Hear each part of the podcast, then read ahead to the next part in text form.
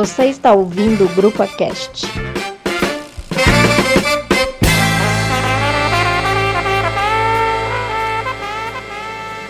Olá pessoal, depois de muito tempo estamos de volta com o Grupo Cast. O tema hoje é um tema muito especial. Como é ser de esquerda e amar o futebol no momento político atual? E a escalação desse episódio está cheia de novatos. O Lucas da Galantifa. Se apresenta para a galera, Lucas, e fala um pouco mais sobre a Galantifa. Boa noite, galera. É um prazer estar falando com vocês. É a primeira vez que eu participo de um podcast.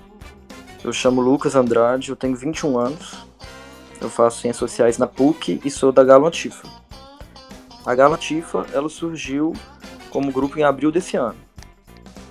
É, sempre estamos presentes nos jogos com bandeiras, com broches, em diversos portões de Independência, do Mineirão, quando é que o jogo, né? E eu interessei para entrar na Galantifa porque eu acho super importante a gente se posicionar, ainda mais nos tempos de hoje. Conservadores, com Bolsonaro eleito, e eu acho muito foda a atuação de combate de opressões que a Galantifa faz na luta contra o racismo, contra a homofobia e contra o sistema de uma maneira geral mesmo.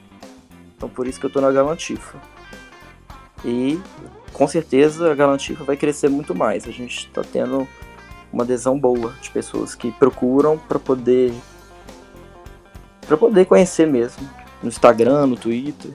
É isso aí. Também temos aqui hoje a Luara da Galomax, Marx. Olá, Luara, conte-nos sobre a Galomax e, e sobre você também, para todo mundo te conhecer. Olá, pessoal.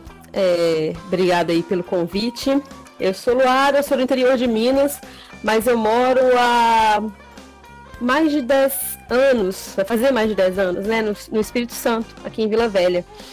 É, eu conheci a Gal Marques pela internet, né? Eu não fui uma fundadora da torcida, mas a torcida nasceu ali por volta de 2011. Ela coincide também com o surgimento das arenas no Brasil, nas arenas de futebol. E na época o Galo até jogava na Arena de Jacaré, né? Vamos, vamos lembrar ali de 2011 ainda, quando estava o Mineirão em reforma por causa da Copa do Mundo, é, o Independência em reforma, que depois é, as duas, os dois estádios, né? ícone do futebol mineiro, do futebol mineiro da capital perderam os setores populares, perderam a geral do Mineirão. E a gente entende que o que vem acontecendo, a gente lá na Galo Marx entende que isso é uma higienização social do futebol brasileiro, né? No sentido de afastar tudo que é popular dos estádios. Aí a gente vai ter desde as brigas dos vaqueiros no entorno dos estádios ali, né, que foram tirados, até a legitimação de discursos machistas homofóbicos, né, casos de racismo, intolerância, essas coisas que sempre aconteceram, mas que a gente decidiu, a gente sentiu necessidade, né, de colocar esses assuntos na ordem do dia. Então a Galo Marx, ela nasce com certo, me permitam reivindicar aqui, mas certo é, pioneirismo a propor uma torcida que não é só para a organização é, dos torcedores para ir ao estádio, mas também o debate do lugar desses torcedores, né, do lugar social dos torcedores, das torcedoras, é, nos estádios na sociedade, né, porque o, o futebol, ele, é, para Galo Marx, não é entendido como dissociado da sociedade. E para a gente a frase não é só futebol faz muito sentido, porque a gente propôs isso e logo depois vieram outras torcidas, como a Galo Queer, que também nasceu logo depois, até de um dos, de uma das, um dos membros né, da, da Galo Marx, e a gente vai fazer um debate mais de gênero. E depois vem a grupo, vem outras torcidas é, atleticanas e de outros, outros times também. A gente tem essa característica de trazer é, torcedores de outros times para fazer ações conjuntas, até mesmo cruzeirenses. É uma, uma das nossas características. E por último, e não menos importante, a representante da grupa nesse episódio de hoje é a Aline. E eu queria que a Aline se apresentasse para a gente, falasse há quanto tempo está na grupa e o quanto que isso é importante para ela. Boa noite a todos, meu nome é Aline, eu estou na grupa há aproximadamente um ano e a grupa surgiu bem antes disso, né, 2016, um contexto muito importante, que foi quando as torcedoras não se sentiram representadas pelo desfile do Galo, das meninas de biquíni. E a grupa representa hoje uma união muito importante das mulheres, né? Num espaço que é muitas vezes tão. É, como é que eu posso dizer? Tão nocivo para nós mulheres, de uma maneira geral. E a grupa, de certa forma, ela ressignifica o que é o torcer para mim. Porque para mim não é só futebol, como a Laura falou. Então, o futebol significa também essa inclusão, também essa participação de todos nesse momento que é o torcer. Então, a grupa ela vem para fazer da minha paixão, que é o galo, uma luta. Então, a grupa tem sido muito importante também nessa construção aí do meu torcer. E como eu adiantei, o tema é amar o futebol no momento sociopolítico brasileiro. E queria falar com o Lucas. A Galantifa surgiu com uma resistência a esse momento. Como você falou que ela é bem recente, né, a caçulinha aqui dos participantes. E, e eu queria saber como que você se sente nesse contexto, nesse contexto de resistência, de luta, de confronto e da importância disso para você. Olha, Carol, sim, a Galantifa surgiu em abril desse ano. Eu entrei, deve ter tipo um mês. E para mim é de extrema importância participar da Galantifa. Eu sou galo na veia, então eu vejo muitas pessoas conservadoras perto de mim na arquibancada que cantam cânticos homofóbicos, cantos totalmente retrógrados, ainda mais nos tempos que a gente vive hoje. E o futebol sempre misturou com política. Eu acho que a gente tem que fazer essa defesa. Muitos conservadores tentam é, fazer com que a gente acredite que essa mistura ela é ruim, mas não é. Então a gente precisa de cada vez mais ações, grupos organizados, coletivos. Só na coletividade que a gente consegue romper com o sistema, com o status quo e com o preconceito vigente. Então eu acho muito foda igual a Luara falou, que a Galo Marques ela faz ações com torcidas até do Cruzeiro, eu acho que é, é importante a gente fazer isso sim. Toda luta e toda somatória é válida, ainda mais nos tempos de bolsonarismo que a gente vive hoje. Luara, a Galo Marques já está aí há mais tempo. Vocês se sentem de alguma forma é, influenciadores desses demais movimentos que surgiram? Porque foram surgindo ao longo do tempo, né? E foram surgindo várias vertentes. E vocês, vocês se sentem de alguma forma responsável por isso? Olha, sim, eu, eu, como eu falei, acho que há um sim o pioneirismo da Galo Marx, mas acho que também pelo momento que a gente vive, né? Eu falei do surgimento das arenas, é, também a convulsão sociopolítica que a gente vem vivendo no Brasil, mas ainda mais que isso, sempre existiram essas torcidas é, de minorias políticas, né, é, minorias é, até de, de, gênero, orientação sexual, como já tivemos a Coliguei lá, que era do Grêmio. Mas eu acho que o grande. Um, um, fator que ele vai abarcar toda essa situação, né, que vai vem como novidade aí até para as torcidas que vieram depois, é justamente a, o alcance que a internet nos dá. Então a Galo Max, por exemplo, eu estou aqui no Espírito Santo, conhecer a torcida pela internet e acho que isso é que vai dar um novo alcance e permitir que outras torcidas se inspirem é, nessas iniciativas, né? Hoje tem muitas torcidas é, com, torcida, com setores antifascistas, é, você vai ter outras torcidas também estão discutindo gênero, estão discutindo é, política, é, correntes à esquerda, né? Como a Galo Marx, ela se reivindica, colocou esse nome, né, Galo Marx, mas a gente hoje tem membros que não, não se consideram é, marxistas e a gente está abraçando porque acho que o momento é de unificar mesmo. Então, quando a gente propõe, é, igual eu falei, estar com outras torcidas de outros, né, de outros, outros times, é até nesse sentido, de tornar isso um movimento mais amplo, porque o que a gente está vendo hoje é, igual a Aline falou, parece que está matando nossa vontade de, de ver futebol, de gostar de futebol. Quem gosta de futebol hoje é difícil ir a um estádio e gastar o que gasta. É, e não é só, nunca é só o ingresso, né? Tem é, transporte, o que você vai consumir no estádio. E para além disso também, gostar de futebol, tanto consumir uma, uma os produtos do time e tal, tudo isso está ficando cada vez mais elitizado e está afastando. Eu acho que todo esse discurso hoje é para poder afastar mesmo tudo que é popular dos estádios. Então, a gente sentiu essa necessidade de fazer esse debate, porque além de ser pertinente, ele é urgente, eu acredito. E Aline, a grupa foi muito participante durante esse ano nas ações de resistência mesmo. E eu queria saber como que você participou dessas, dessas campanhas, direto ou indiretamente, e por que que você acha que as pessoas ainda insistem tanto em separar o futebol da política e das consequências políticas que, que tem na nossa vida. E também que você comente sobre o fato de que é, não é coincidência que, a, que as ações da grupo aumentaram esse ano, porque a gente veio num ano muito turbulento. Então, se essa, se essa reação da grupa tem a ver com isso ou não, ou simplesmente com a fortificação da nossa ideia mesmo. Olha, eu acho que é um conjunto de fatores, na verdade.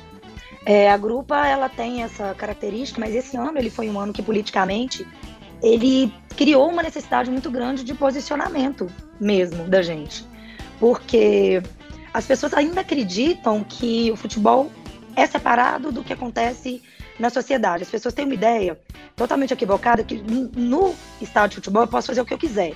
Então eu posso ser homofóbico, racista, que é só no campo mesmo. Era só brincadeira. Então xingar o juiz viado, né? Xingar bicha quando o goleiro cobra tiro de meta. Ah, é só no estádio. Eu não sou homofóbico porque eu xinguei o, o, o goleiro de bicha, né?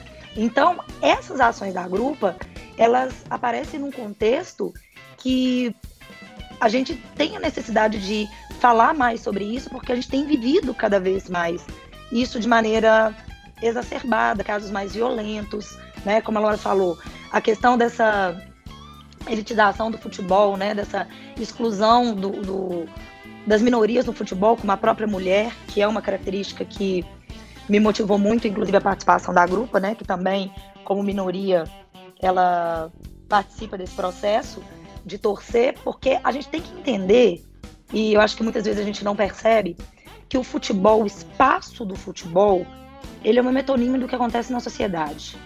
O cara que é racista dentro do estádio, o cara que é machista, o cara que comete um ato de homofobia, ele vai fazer isso na sociedade.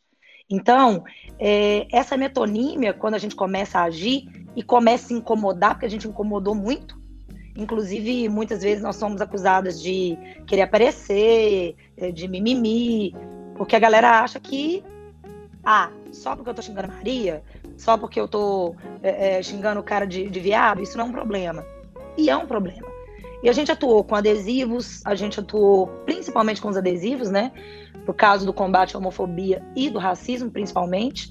Atuamos mais efetivamente também nas redes sociais, muitos posts bacanas, muitas artes interessantes trazendo depoimento mesmo, né, das meninas, principalmente agora no Novembro Negro, né, Novembro da Consciência Negra, mês da Consciência Negra. Então, eu acho que a grupa tem esse papel e ela tem tido cada vez mais esse papel de mostrar que política e futebol se misturam sim e que a gente não separa, porque uma coisa está ligada diretamente à outra, porque o futebol é uma relação social, a gente vive futebol, a gente respira futebol. Então, o futebol é importante nesse, nesse aspecto também. E essa questão sobre as pessoas comportarem como se dentro do estádio ou se no mundo do futebol fosse todo mundo paralelo, é uma coisa que foi muito naturalizada durante muito tempo. Então, eu, eu vejo como um complicador também a gente tentar é, essa conversa, porque já parte de uma coisa que está naturalizada.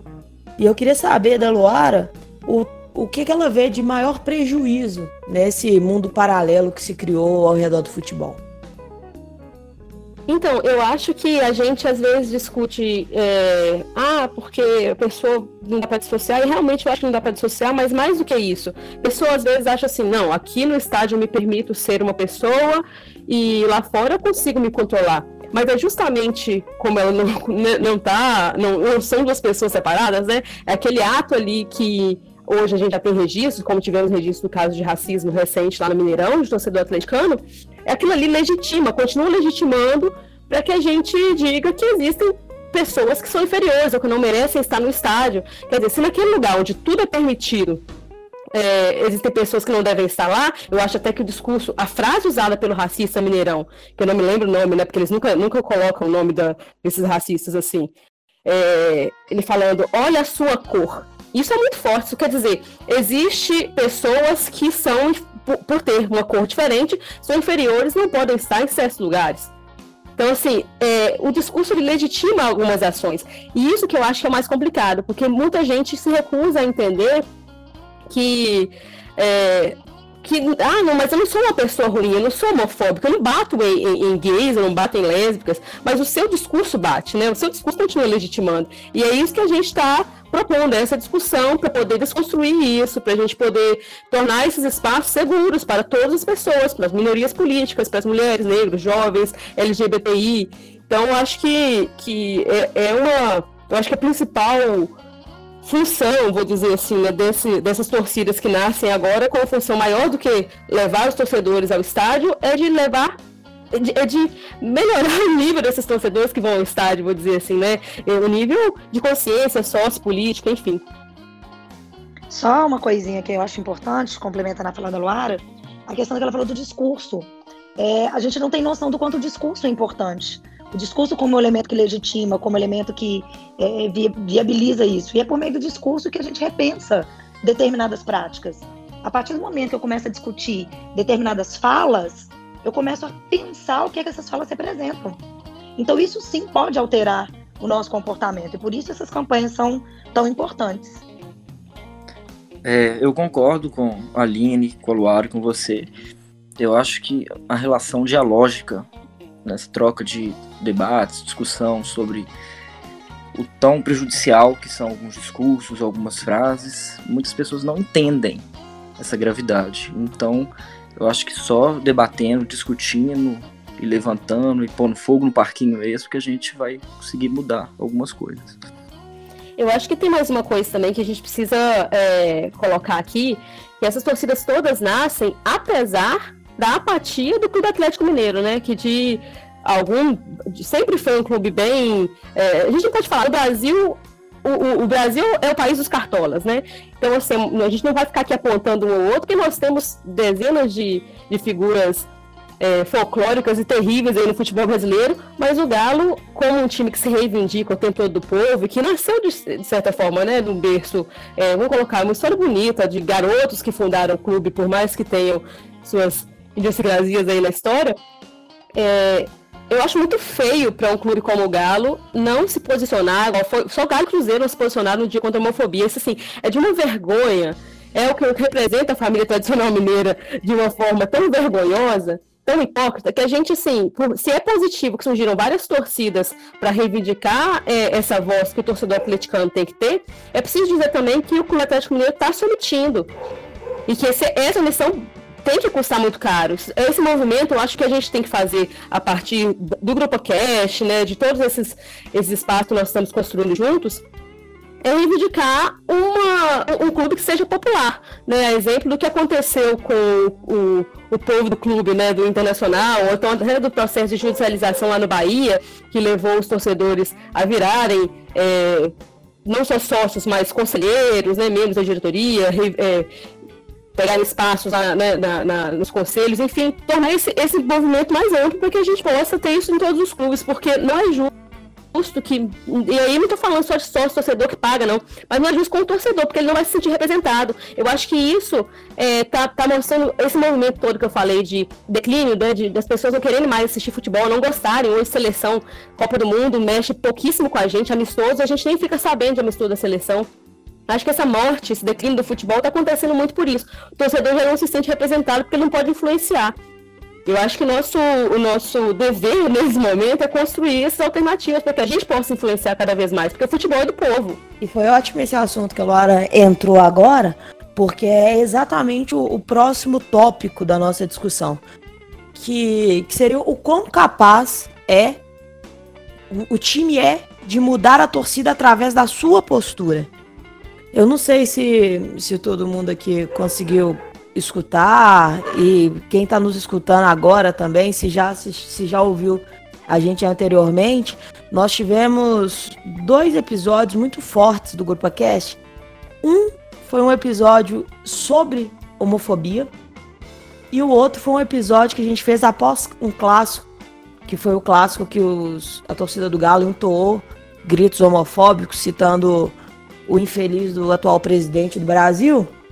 E a gente fez um crossover com as meninas do podcast das Marias, que é da torcida do Cruzeiro. E, e a gente bateu muito nessa técnica. Foram dois episódios muito fortes para mim, na, na ocasião, como participante, porque a gente estava no olho do furacão. E, e porque eu me sinto atingida diretamente, então machuca mais. E, e essa apatia da diretoria ela piora muito as coisas. Não é simplesmente que ela não muda, ela, ela acentua muito as coisas. Porque você tem um, uma instituição que corrobora com aquilo que você está fazendo, quando você está fazendo algo errado.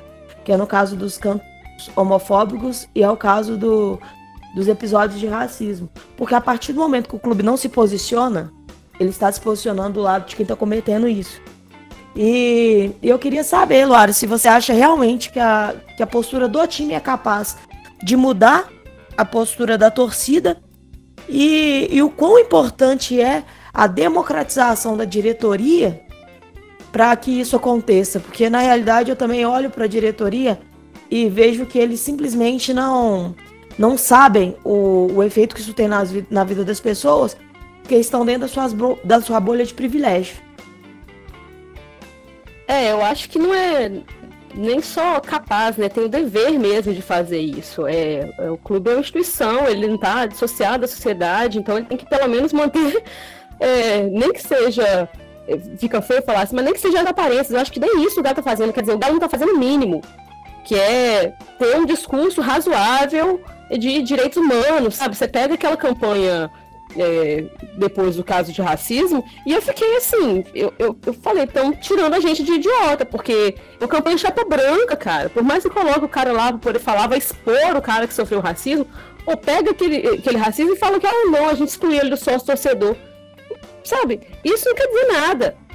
Você continua é, excluindo negros e negras do estádio porque a, o, o, estádio se tornou um lugar hostil para negros e negras. Porque se tem um camarada daquele ali é, falando aquele tipo de coisa e ele simplesmente é excluído só torcedor, não tô falando pra ele inchar o cara, mas precisa de muito mais que isso.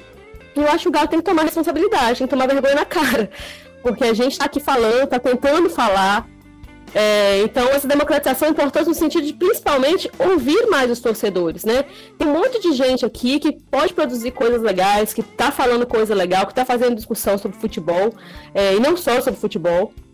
E não só a esquerda também, temos gente que a gente tenta acreditar, né, que tem gente minimamente decente em todas as esferas, em todas as correntes políticas, mas é, tem gente querendo fazer acontecer. Tem atleticanos querendo ser representados pelo clube, só que o clube só está representando quem é privilegiado, quem sempre foi historicamente privilegiado. E é isso que está afastando todo mundo, assim. Eu achei que eu nunca ia dizer isso, mas de uns tempos para cá, eu realmente perdi um pouco tesão pelo futebol. E porque há muito tempo meu tesão pelo futebol é o Galo. Eu não perco o jogo do Galo desde meus oito anos de idade. Quer dizer, eu condiciono a minha agenda aos jogos do Galo. Aí você vê lá, você tá assistindo um jogo e vê um negócio desse, ou então vê uma postura tacanha, como é a do atual presidente CS7 Câmara, até algumas pataquadas também que o Calil já deu, né? Galo Marques sempre se posicionou muito contra o uso político que, que a instituição estava sendo é, levada, né, pelo, pelos esses deputados, vereadores e todo mundo sabe quem. Não vou ficar citando nome para não ser processada, mas é, é muito é muito isso, assim. Então tem que tomar vergonha na cara, eu acho que é isso. Tem que tomar vergonha na cara porque não é só capacidade, não, é o dever. E tem que democratizar, porque senão vai afastar mesmo. Você vê aí, não é por acaso que você vê crianças de 7, 8 anos pedindo camisa do PSG. A gente tem isso colocado Uh, o futebol ele é uma grande indústria hoje, né? É uma grande, é um grande negócio. Hoje não, né? Já há algum tempo.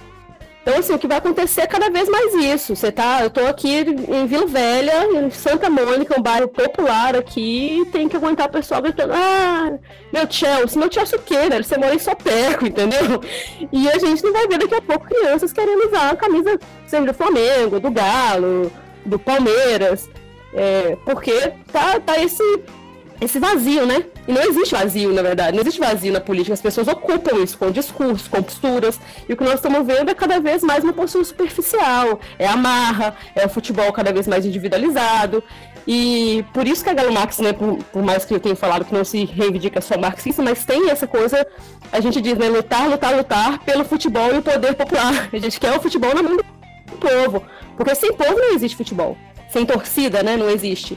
E assim, eu penso também que o, todo movimento em massa, ele normalmente acontece gradativamente, a mudança vai sendo aos poucos. Mas o meu pensamento agora é o seguinte, em relação ao clube. O, o clube também tende a fazer essa mudança gradativa aos poucos, ou o grupo ou, ou o time já tem que fazer essa, essa mudança de forma radical, digamos assim. Só percebendo tudo que vai mudando ao seu redor. E Aline, além disso, além de comentar esse tempo de mudança, se vai ser uma mudança radical ou se deveria ser uma mudança aos poucos, digamos assim, é, essa visão também de clube como instituição, que a Luara acabou de citar, ela também é muito importante, porque eu acho que por muitas vezes as pessoas não veem o clube como uma instituição, veem o clube como um simples time de futebol. E não é o caso, principalmente o Galo, que sempre teve a sua história ligada às minorias, a gente vai passar por isso daqui, mais, daqui a pouco, mas eu queria que você falasse a respeito disso, de como o Atlético não, tem, não se comporta como uma instituição, como ele deveria se comportar como uma instituição e, e naturalmente ter consciência do seu, da sua responsabilidade social e, e como que essa mudança vai ser feita, se vai ser feita aos poucos mesmo, ou se tem que ser radical, tem que perceber que está errado, tem que mudar tudo. A primeira coisa que eu acho que a galera tem que entender é a função social que o futebol tem hoje. Não adianta negar, ah, vamos fazer agora essa proposta, né, que foi aprovada agora no Senado do, do clube empresa, né, é, que tem lá suas, suas contradições, etc. Não vou entrar nisso agora, mas independentemente de qualquer coisa, a diretoria tem que entender que o futebol ele tem o poder sim de pautar a sociedade. E o, o Atlético ele não entendeu isso, porque a diretoria não se apresenta. Quem é a diretoria do Atlético? A diretoria do Atlético dá a voz para alguém? A gente tem acesso à diretoria, a gente consegue falar com a diretoria, ter um canal diretamente com a diretoria, né? Ah, agora tem um processo de ouvidoria, colocar um torcedor para funcionar como espécie de ouvidor. Tomara que funcione. E isso evidencia né, o que eu acredito que vai acontecer. Esse processo ele vai ser muito gradativo. É um processo que vai ser, muitas vezes, é, como a gente brinca, não, não pelo amor, mas pela dor.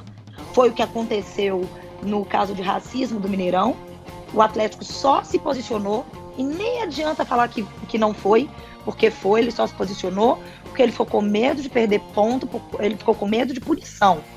Então ele falou, vamos né, fazer um, um, posicionamento aqui, aí fez um vídeo bem caseiro, inclusive, às vezes os vídeos da grupo ficam mais legais, mas tudo bem, vamos falar sobre isso.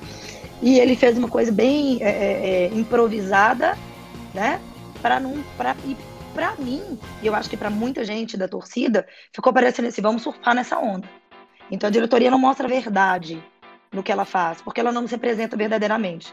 Porque ela está pouco se lixando para o torcedor. A gente percebe isso claramente quando a gente pega o nosso plano de sócio torcedor, a gente vê como que a torcida está se lixando, a diretoria está se lixando para a torcida. Né? A gente vê quando ele pega o preço do material esportivo, quando vê que não tem material esportivo para mulher. Né? Então eu faço só as três camisas né? As três camisas de jogo. O resto, mulher que se exploda, porque mulher não consome futebol. Então, assim, essa diretoria, quando ela não nos representa, ela nos afasta, como a Laura falou. E eu acho que nesse momento atual, que a gente tem uma, uma voz sendo muito validada, que é uma voz contrária a essas minorias, porque gente preconceituosa, racista, homofóbica sempre existiu. Só que quando o político vem e valida essa voz, ele dá voz para essa galera começar a se manifestar. E como o futebol tem sido considerado né, o estádio, o universo paralelo, no futebol isso tem ficado mais exacerbado. E aí que é o momento da gente, né, cada vez mais colocar a boca no trombone mesmo e exigir da diretoria uma mudança que seja gradativa, que seja com um videozinho tosco que foi do, do, do Dia da Consciência Negra, que seja, né, mas pelo menos já começa aí. Agora eu ainda acho que essa mudança ela tem que ser uma mudança mais verdadeira, mais intrínseca, do jeito que ela vem acontecendo, uma mudança tipo vamos fazer porque foi uma reivindicação é, é da mídia, da, da né, a imprensa, a CBF vai nos punir. Essa reivindicação, ela realmente, é, a forma como o Galo tem feito isso não nos representa, porque a diretoria realmente né, não se não não se apresenta. E poderia usar isso, né, velho? A política já usou tanto o futebol por causa da emoção, né? Podia usar isso de uma forma positiva, podia usar para mobilizar a galera de uma forma positiva, numa mudança mesmo que seja gradativa de comportamento. Mas tem que mudar, e eu só acho que isso vai mudar se a diretoria mudar. Senão, impossível isso acontecer. Eu concordo muito com a Aline. É, eu acho que, infelizmente, a mudança vai ser gradativa mesmo. Eu queria que fosse de uma hora para outra, mas eu acho que uma mudança de uma hora para outra só se dá com rompimento, rompimento do sistema mesmo. Onde que a gente vai criar uma nova hegemonia radical para combater as opressões, as opressões de gênero, né? Do racismo, da homofobia. E tem uma frase que eu sempre utilizo, que eu gosto muito, que é criado pelos pobres, roubado pelos ricos. Ela mostra muito a mercantilização do futebol nos tempos de hoje. A Aline falou dessa mudança que agora virou PL na Câmara, que está sendo votada, né, de clube empresa, que é um retrocesso muito grande.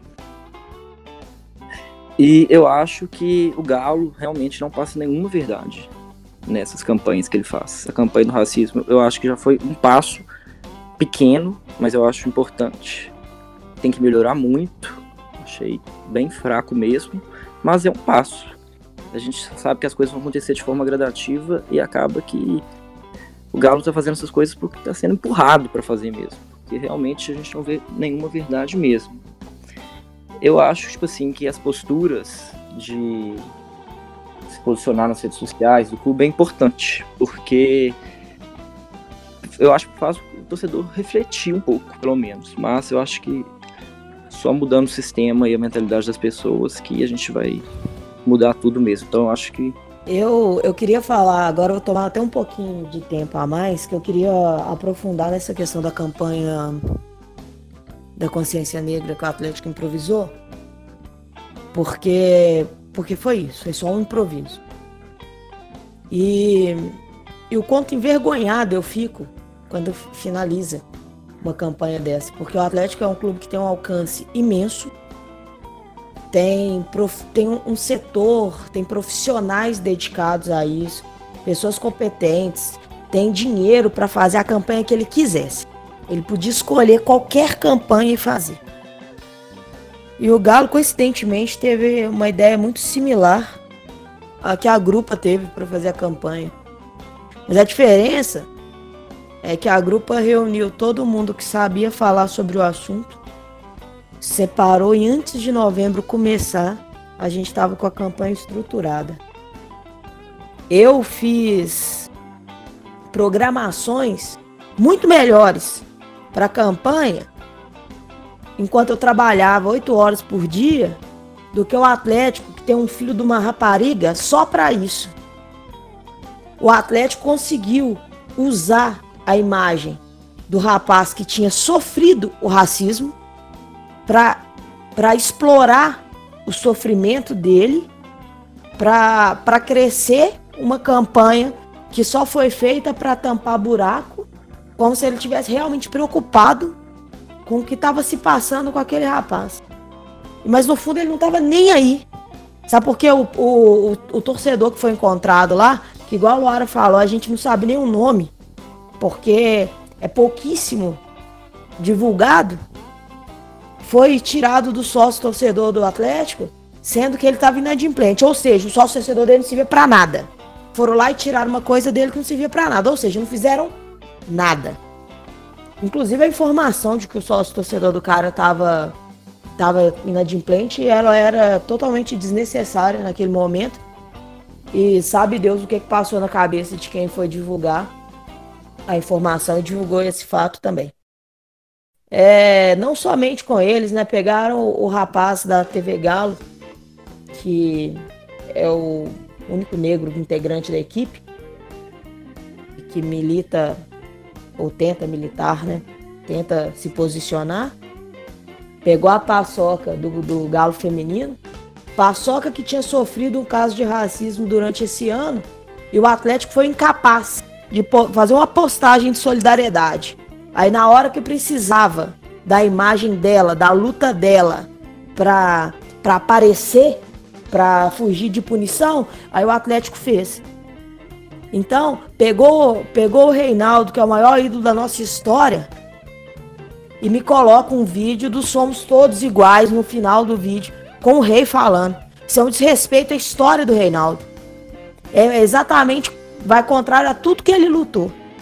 Então, essa, essa campanha do Atlético, eu procuro ver ela como um passo, porém eu acho um passo muito mal dado e muito curto, mediante a, a história que o Atlético já tem.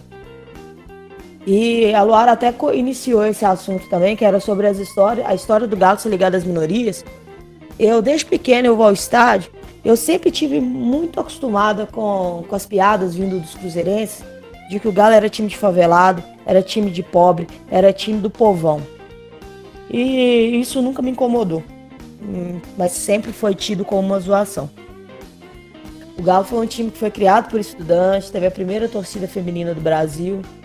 Como eu citei agora Reinaldo como seu maior ídolo, que comemorava seus gols com, com punho cerrado, era um enfrentar, criou um enfrentamento com a ditadura. E hoje o Atlético é totalmente desconexo da sua história a postura dos, dos diretores, e aí a gente fala da diretoria, porque eles são os representantes do clube, né? Eles que, que são a cara do clube em qualquer âmbito que você for falar. Mas, mas isso deveria se espalhar, né? Isso deveria se espalhar dentro do Atlético, todos os funcionários do Atlético. A gente teve um episódio ano passado do, Dr. Rodrigo Lasmar, que é médico do Atlético, exaltando o Bolsonaro em uma das comemorações aí, eu acho que da seleção. Então você vê que também está entranhado dentro do Galo essa, esses, esses defeitos, digamos assim, na minha opinião, defeito de caráter, não é, não é só de, de atitude. E eu queria saber, na opinião de vocês, o que, que o Galo poderia fazer de imediato para evoluir nesse aspecto, para perder esse, esse distanciamento que se criou, tanto da sua própria história, quanto da torcida é, povão mesmo, popular, onde tinha acesso, onde todo mundo tinha acesso ao Atlético. O que, é que o Galo precisa fazer para voltar a se aproximar da torcida e, e, cumprir seu papel social também, né? É, Carol, eu acho muito sintomático quando você lembra aí da, da postura do Galo ao expor o torcedor racista, que a gente não lembra o nome, mas lembra que ele é inadimplente, porque coloca de novo essa questão do consumo na torcida, né? Como se para ser torcedor você precisa estar consumindo. Eu lembro até que quando a, a Grupa nasceu, e foi um movimento também, como eu falei, na né, importância da internet, foi um movimento que nasceu no Twitter. Eu estava no primeiro grupo da Grupa, quando a gente fez o manifesto, e ali eu também já fazia parte da Galo Marques e a gente sentiu a necessidade é, de fazer um recorte de classe também, né? De falar, olha, peraí, eu acho interessante que tenha mais camisas femininas, por exemplo, mas é, não é, eu não sou só atleticana quando eu consumo uma camisa de futebol, não é quando eu compro uma camisa de futebol. Eu sou atleticana o tempo todo. Então, o que o Galo precisa entender é que os atleticanos, quando eles usam uma camisa, eles estão representando o clube também para fora, né? Não são só jogadores que, que são as figuras, né, a diretoria, os, os próprios torcedores, eles são esses é, embaixadores do clube, né? O Galo tem um monte de, de embaixadas do Galo, que são as torcidas espalhadas pelo mundo, e, e isso é completamente espontâneo, porque isso, nem isso o, o, o, Clube Atlético Mineiro nunca fez. Então, é, a gente usa muito isso também, acho que os antifas também usam bastante, né? Que a gente fala, nem guerra entre as torcidas, nem paz entre as classes. A gente precisa dizer que o que vai tornar o futebol mais democrático é tornar o futebol mais popular. E sem gente para poder ir ao estádio, gente, não tem futebol, não tem espetáculo. Você vê o que foi agora o é, sócio torcedor do Vasco, mas assim, encheu um estádio em que os caras é, fizeram uma festa linda. Há quanto tempo a gente não via uma, um, um, estádio cantando é, o tempo todo?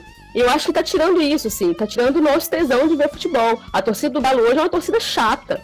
Uma torcida que vai ao time no meio do jogo. Por quê? Porque não são torcedores, são consumidores de futebol. É gente que acha que pagou ingresso caro, e de fato é caro, ele tem direito de falar o que quiser, tem direito de xingar o melhor meio armador do Brasil, pô. Que é vítima de racismo o tempo todo também. Então, assim, as coisas estão interligadas.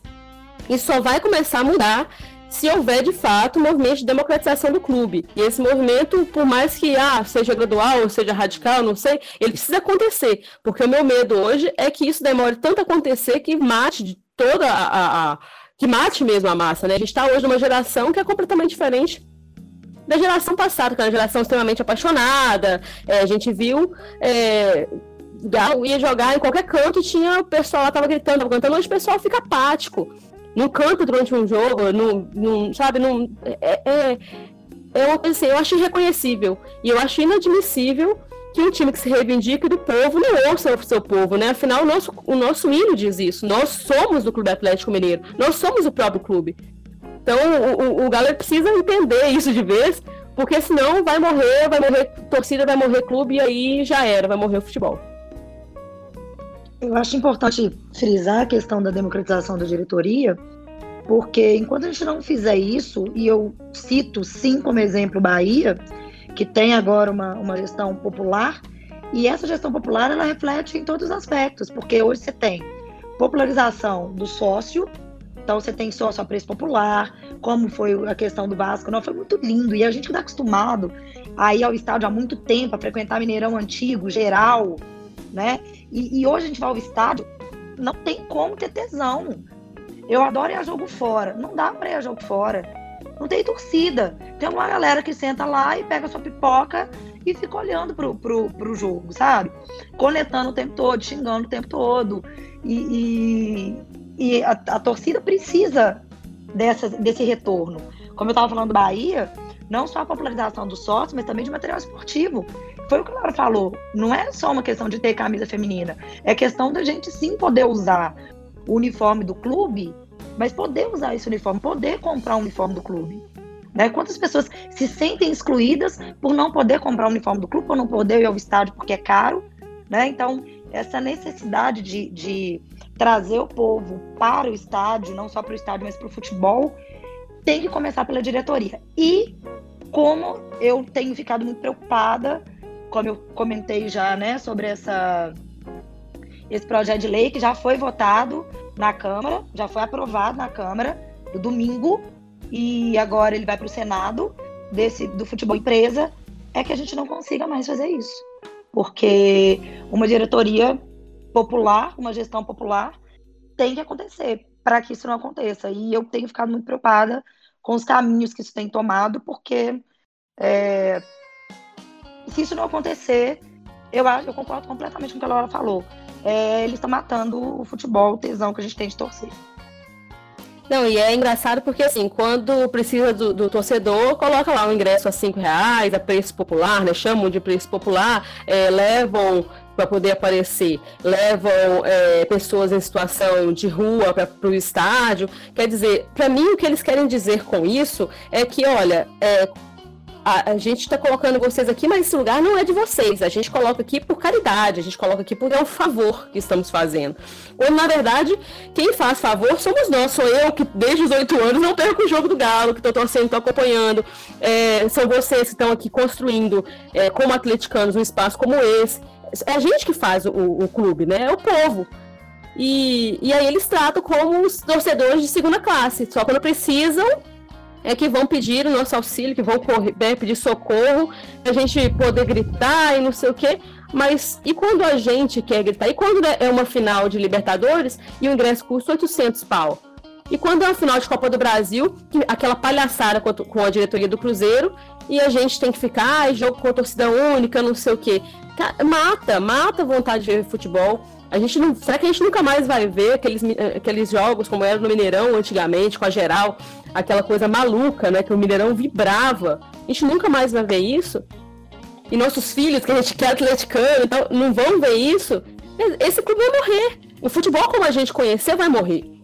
E eu acho que isso é perigoso não pra gente, que a nossa vida segue, a gente inventa outros esportes, mas é perigoso para eles. Dizer, eles não pensam, nem, nem, nem isso pensam, né? É uma coisa completamente estúpida.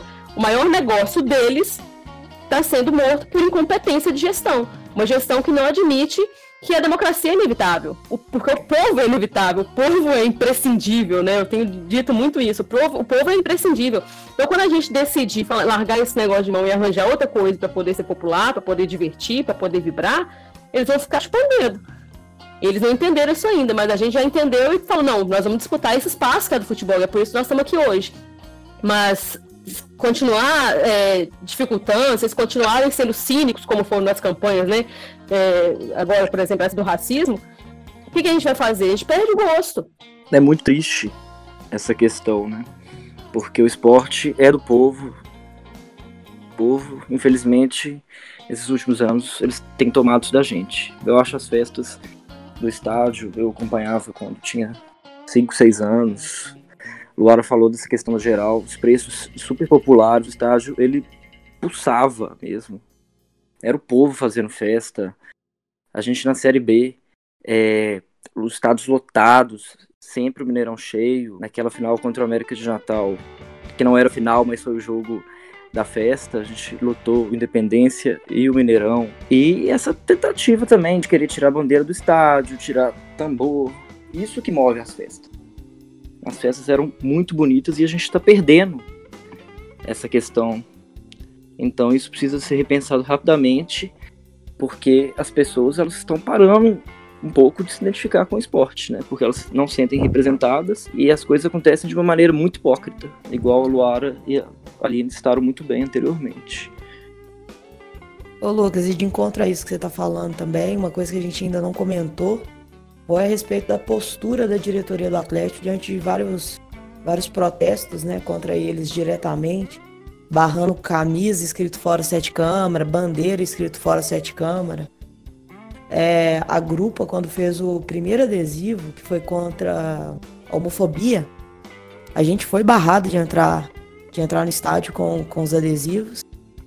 E, e a alegação era que era uma manifestação política e que ela é proibida no, pelo estatuto né, que, que exista.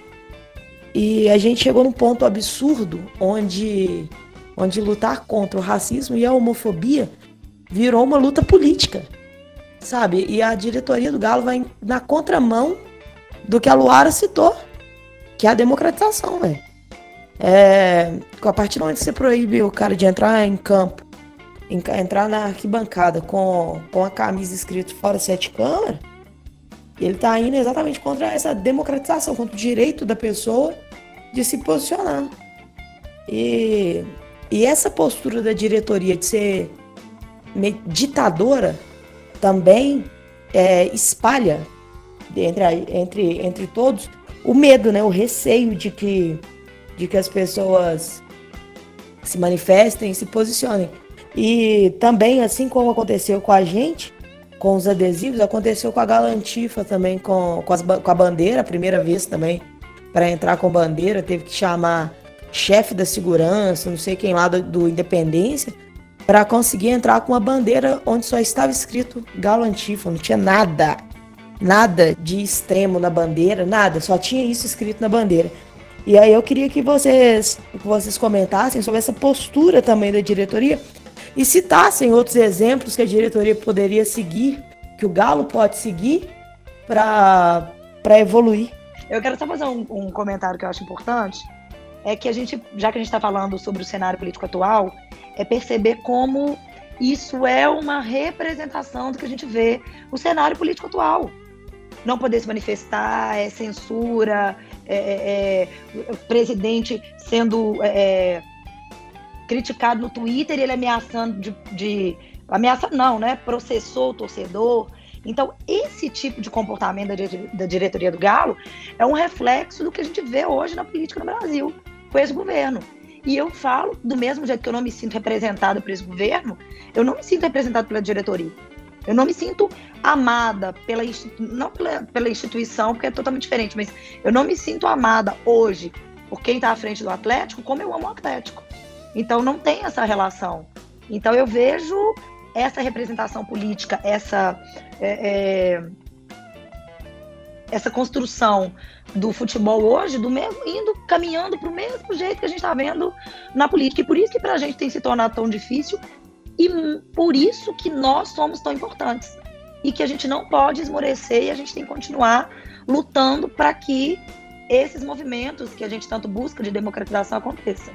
Que eu ia dizer é que é, se a gente vê uma bandeira que é antifascista sendo proibida, quer dizer que os fascistas estão é, permitidos no estádio? Porque para mim isso fica bem claro, sabe? fica muito evidente que a, que a, que a, que a diretoria do Galo, que o futebol hoje, ele tem uma, até para dizer, uma predileção pelos fascistas. Quer dizer, quer afastar as pessoas que é, vão contra o status quo, né? Afastar as pessoas que estão construindo uma, um novo futebol, um futebol, ou, ou, ou retomando esse futebol para, para o povo, eles estão afastando cada vez mais. E isso que a Aline falou, assim, a gente, dessa não representação, isso reflete inclusive no futebol. O que eles não perceberam também é porque a gente fala muito da mística da massa, né? A torcida do Galo, que tem até nome próprio, né? É a massa. E quando não tem esse casamento entre time e torcida, como a gente viu lá em 2003 com o Eu Acredito, e nos anos anteriores, uma torcida extremamente apaixonada, a gente vê o que é hoje, assim, time que joga, ah, porque o time não tem raça, porque o time é ruim. Não, gente, a torcida não empurra também.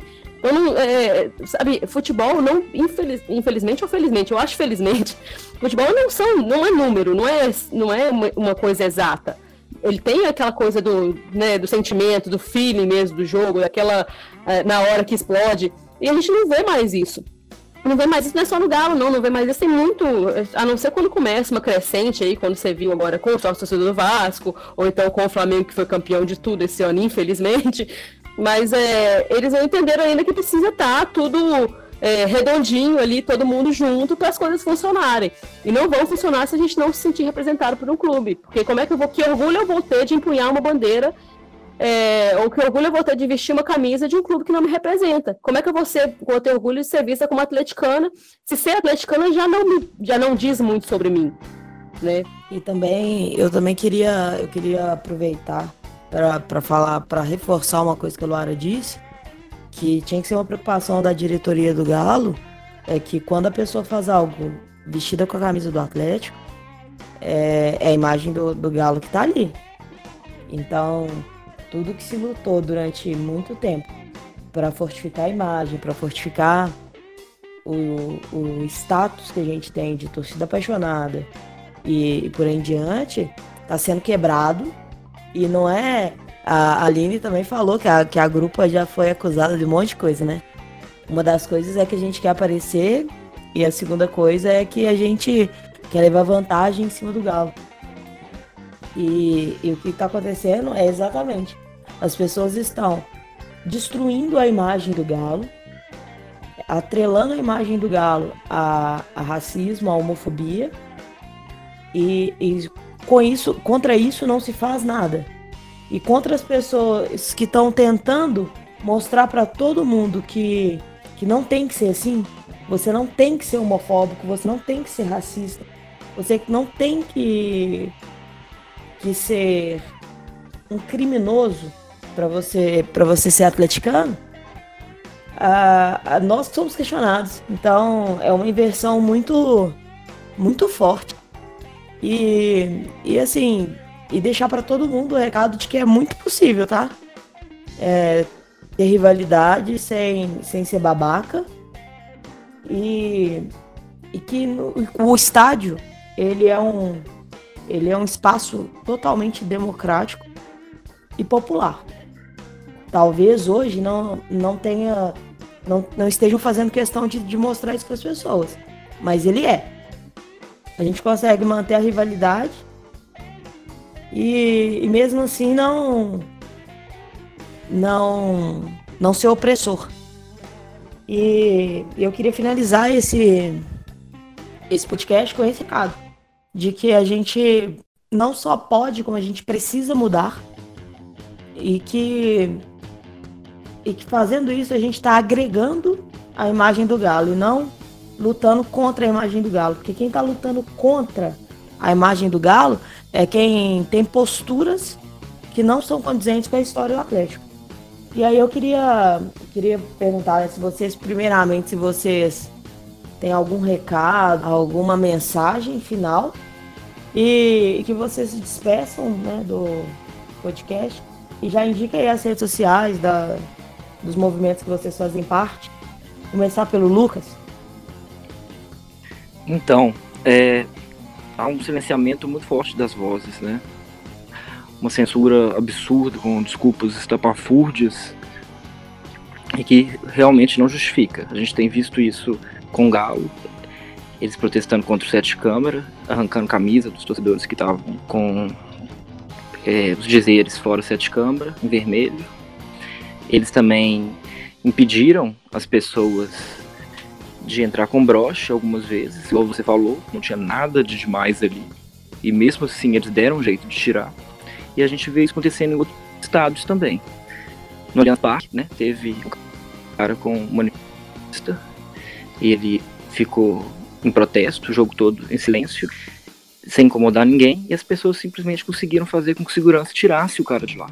Então a gente começa a perceber o quão é, difícil isso está sendo. E eu vi também lá no Allianz Parque também duas pessoas negras que estavam sem uniforme do Palmeiras que o povo começou a bater boca com eles, achando que era um absurdo eles estarem com a camisa do Palmeiras.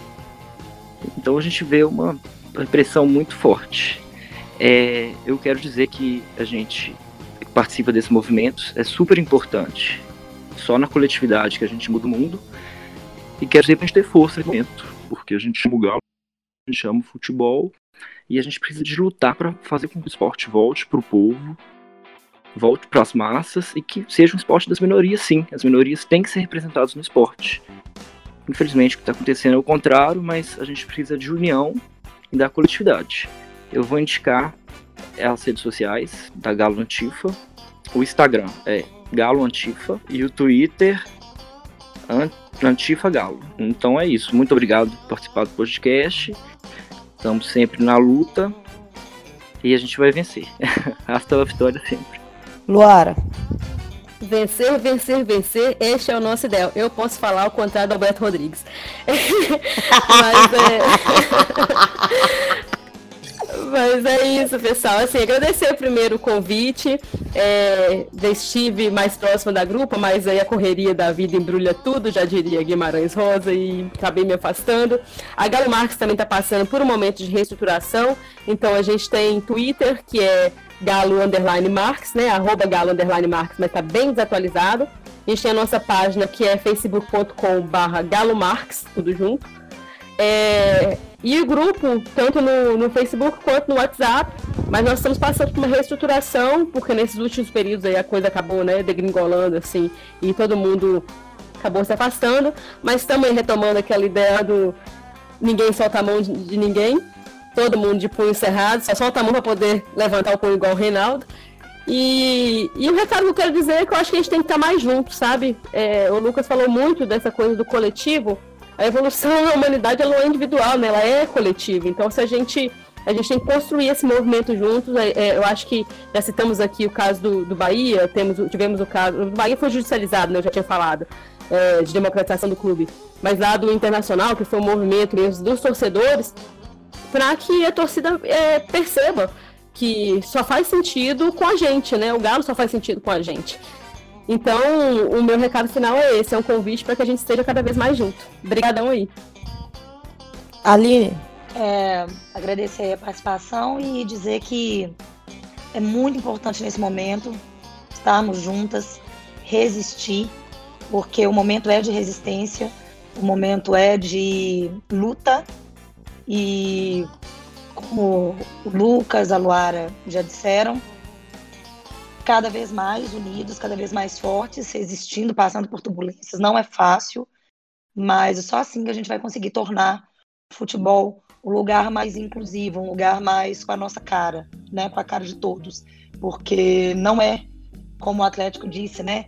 Ah, o Galo é de todos, não tem sido. O Galo não é, não existe igualdade e enquanto o Atlético não entender isso e respeitar essa essa necessidade de incluir quem não, não se sente incluído nessa, nesse grupo, nesse time verdadeiramente, a gente não vai conseguir mudar. E nossas redes sociais todas são né, Grupa Galo. Então nós unificamos aí Twitter, Face, Insta, Grupa Galo. As meninas que quiserem, inclusive, não tiverem companhia para ir para o estádio, pode colar com a gente. Sempre tem uma grupa lá no estádio, em vários setores. Então pode colar com a gente também que nosso objetivo é levar cada vez mais a mulherada para o estádio também. E como já diz o nosso é, um movimento que a gente criou nas redes sociais esse ano, é onde tem grupo, tem galo. Todo mundo é muito bem-vindo para colar com a gente. Ou o contrário, né, gente? É onde tem galo, tem né? grupa, né? Tem grupo, é, onde tem galo, tem grupa. E aí, onde não importa onde for, pode colar com a gente, que a gente sempre sempre está disponível, sempre está acessível para novos integrantes. E aproveitar que a, já que a Aline já falou sobre as redes sociais da grupo, eu queria convidar a todos para assistir os episódios anteriores do Grupo Cast. E semana que vem já deve sair um, um grupo cast sobre o ano do Galo. E que um ano que também não foi fácil para a gente, nem fora e nem dentro dos gramados. E aí, ano que vem, a gente já está com um projeto de reestruturação do Grupo Cast para voltar com força total. Queria agradecer muito a participação de vocês, é, deixar as portas abertas para quando vocês quiserem participar, para quando vocês quiserem acrescentar algo, estamos de portas abertas para a participação de todo mundo. E deixar o agradecimento a todo mundo que esteve aqui com a gente nesses 50 minutos praticamente de episódio. E, e discuta com a gente, converse com a gente, comenta, indica esse, esse episódio para mais gente. Acompanhe nas redes sociais da grupo a campanha que teve sobre o mês da consciência. Por, vem muito mais por aí. A gente segue lutando, seguimos forte. E como diz a Luara, né, a gente pode falar, então vencer, vencer, vencer e seguimos nessa caminhada todo mundo junto. Um abraço, pessoal, até a próxima.